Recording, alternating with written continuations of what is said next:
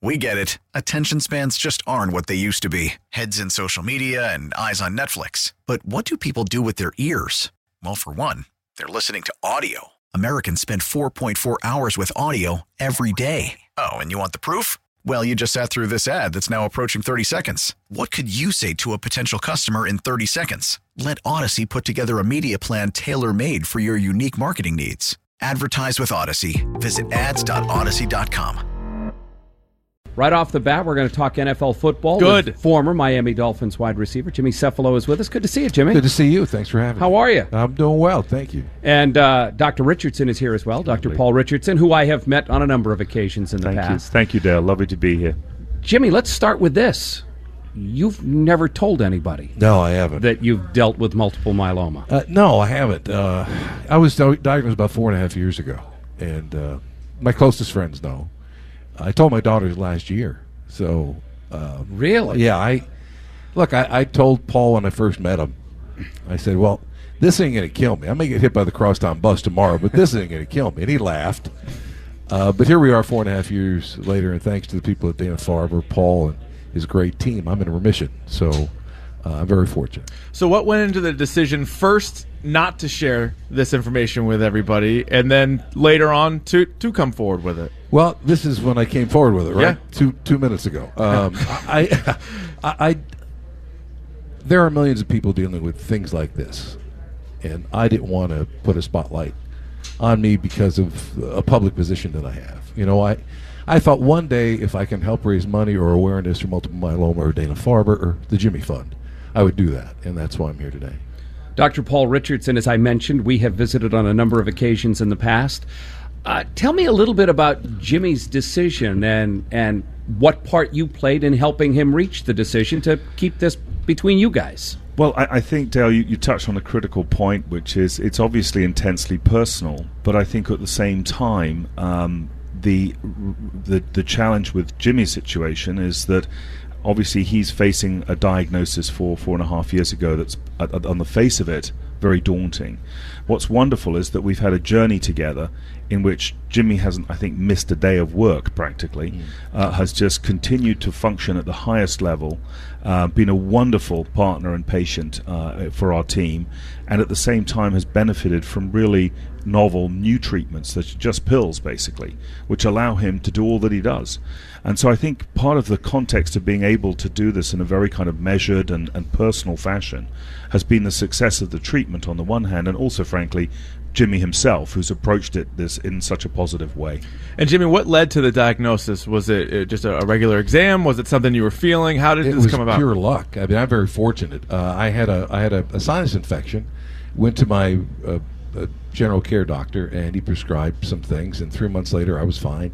Went back for a regular physical, but my protein levels remained very high, and that's a signal to doctors like Dr. Richardson that there is something going on. So I was recommended to a, a, an oncologist, a hematologist in Miami, uh, at the University of Miami, and they did a biopsy, bone marrow biopsy, and they, what they thought was true. And then they, they got me to Paul, which is and Dana Farber, which is the best thing that's happened to me.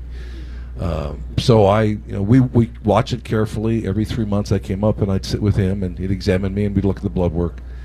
And uh, there are no the stage I was in called smoldering. There were there are no symptoms. There's zero symptoms. In fact, many patients, and Paul can talk more about this, find out they've got multiple myeloma because they're walking down the street and they fall and they break a bone, and they find out that they have the disease. Uh, I was lucky in that we were able to get after it very early, and after two and a half years, Paul looked at me and said, "Stay right there." And he came back in with this very wonderful woman, Caitlin, who was running this uh, uh, this clinical trial for patients just like me. And they put me into it, and sure enough, within three months, my numbers were in half, and a year later, I was in remission. So you have monthly visits at the Dana Farber. I How did, did you yeah. explain those away? Oh, well, I got a lot of Dad work just to sort do. of disappears. There's a lot. uh, he travels, you know. I, I do a morning show in Miami for iHeart uh, Radio. It's a it's a news program, and I haven't told my audience there. And I debated over and over and over again about that, and uh, I decided not to. I lost uh, my broadcast partner Jim Mandich about six years ago to cancer, and he was tough. Uh, so I didn't want to bring that in. My uh, my brother had uh, throat cancer recently, and the best day ever was when his doctor looked at him and said, "This isn't going to kill you." Uh, you like being able to say those words, right, Doc? Well, Dell, it's, it's the best thing you can say in the world that we can, you know, number one, we, we can control this, we can treat it in the long term. Number two, let's just worry about other things. Uh, and I think the important message um, with Jimmy's disease is that indeed, when he was diagnosed, he had smoldering disease. What was critical was his disease started to evolve. It started to move in a direction which made me very concerned that you know we might be running into some real difficulties if we didn't do something proactive, and that fits beautifully in with Jimmy's own psychology and positivity, which is you know let's try and fix this ahead of the curve. And so these three pills that uh, that Jimmy gets as part of his treatment or part of this clinical study are designed to head off the disease before it becomes a major problem. But I don't want to in any way diminish uh, uh, Jim, Jimmy's achievement because he's in complete remission. But also, whilst he started off smouldering, as we call it, there's no question his disease was moving on a trajectory that made me very worried that we would be in trouble if we didn't do something very promptly. So, what was particularly nice was to be able to deploy simply pills that would allow Jim to continue to work full time, very much gauge how he broke it or discuss this with, you know, family, friends, and his audience, but in the same time being able to enjoy a superb quality of life. And I think what's particularly interesting uh, is that the biggest challenge, Jimmy, has been the steroids, hasn't it? That's been one they of are. the things. Yeah, th- something You know. called dexamethasone. The, the other two pills I take that it took me three months to be able to pronounce them, uh, let alone take them. But uh, but you know that dexam- uh, this was the bane of my existence. Uh, weight gain and uh, just a- a general malaise that's not the most pleasant of things. But again, there's so many patients taking, you know, they're, they're, in infusions. When I sit with multiple myeloma patients, and I do periodically in his waiting room or somewhere else, and I see the condition they're in, particularly when I'm in Miami, you know, doing a, an easy follow up for just blood work. You realize how difficult this is and how fortunate I am. They are going through a very difficult time. You, we got to ask you a football question Yeah, before we let you couple. go. I mean, I got a couple, You, yeah. took Brian Flores away as the new head coach. Yeah. We were big fans We're lucky. of his Yeah, work yeah, here. yeah. Is this a, a multi-year rebuild, though? Yeah, it is. Feels like it. I think it is. Yeah, the, the Dolphins. Uh, you know, if you believe all the experts, they're you know they- they'll have a rough season, and I think they probably will. And if they are number one, two, or three on the draft board, I think they take a quarterback no matter what happens to uh, to to Josh Rosen, no matter what he does. They've got to go and take one of those three top quarterbacks that are out there. You don't pass up a top-notch quarterback anymore in this league. You can't win without one. Speaking of quarterback, I got to ask Go because ahead. you played for the Dolphins from '78 to '84. So Right. your last couple of years were Dan Marino's first couple of years. Yes. What were your first impressions when Marino showed up? He was from Pitt, and I thought, what in the world do we get this jerk for?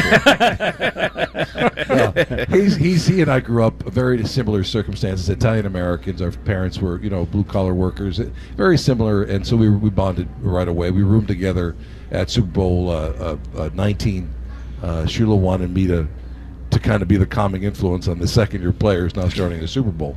So he put us together, and we've been close ever since. Uh, Dan and I, and four or five of the players have dinner together the night before every road game the Dolphins play, and it's the best part of my job.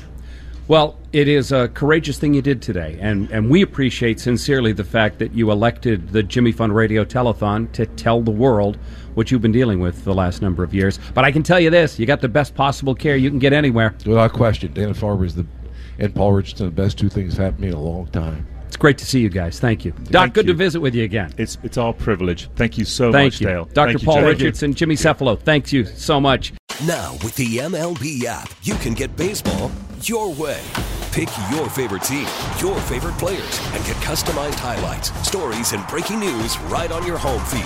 Follow the action with Game 10, where 3D replays add another dimension. Plus, notifications can keep you connected to every pitch, every hit, every game. The MLB app. Baseball your way. Download it now for free from the App Store or Google Play. Blackout and other restrictions apply. Major League Baseball trademarks used with permission.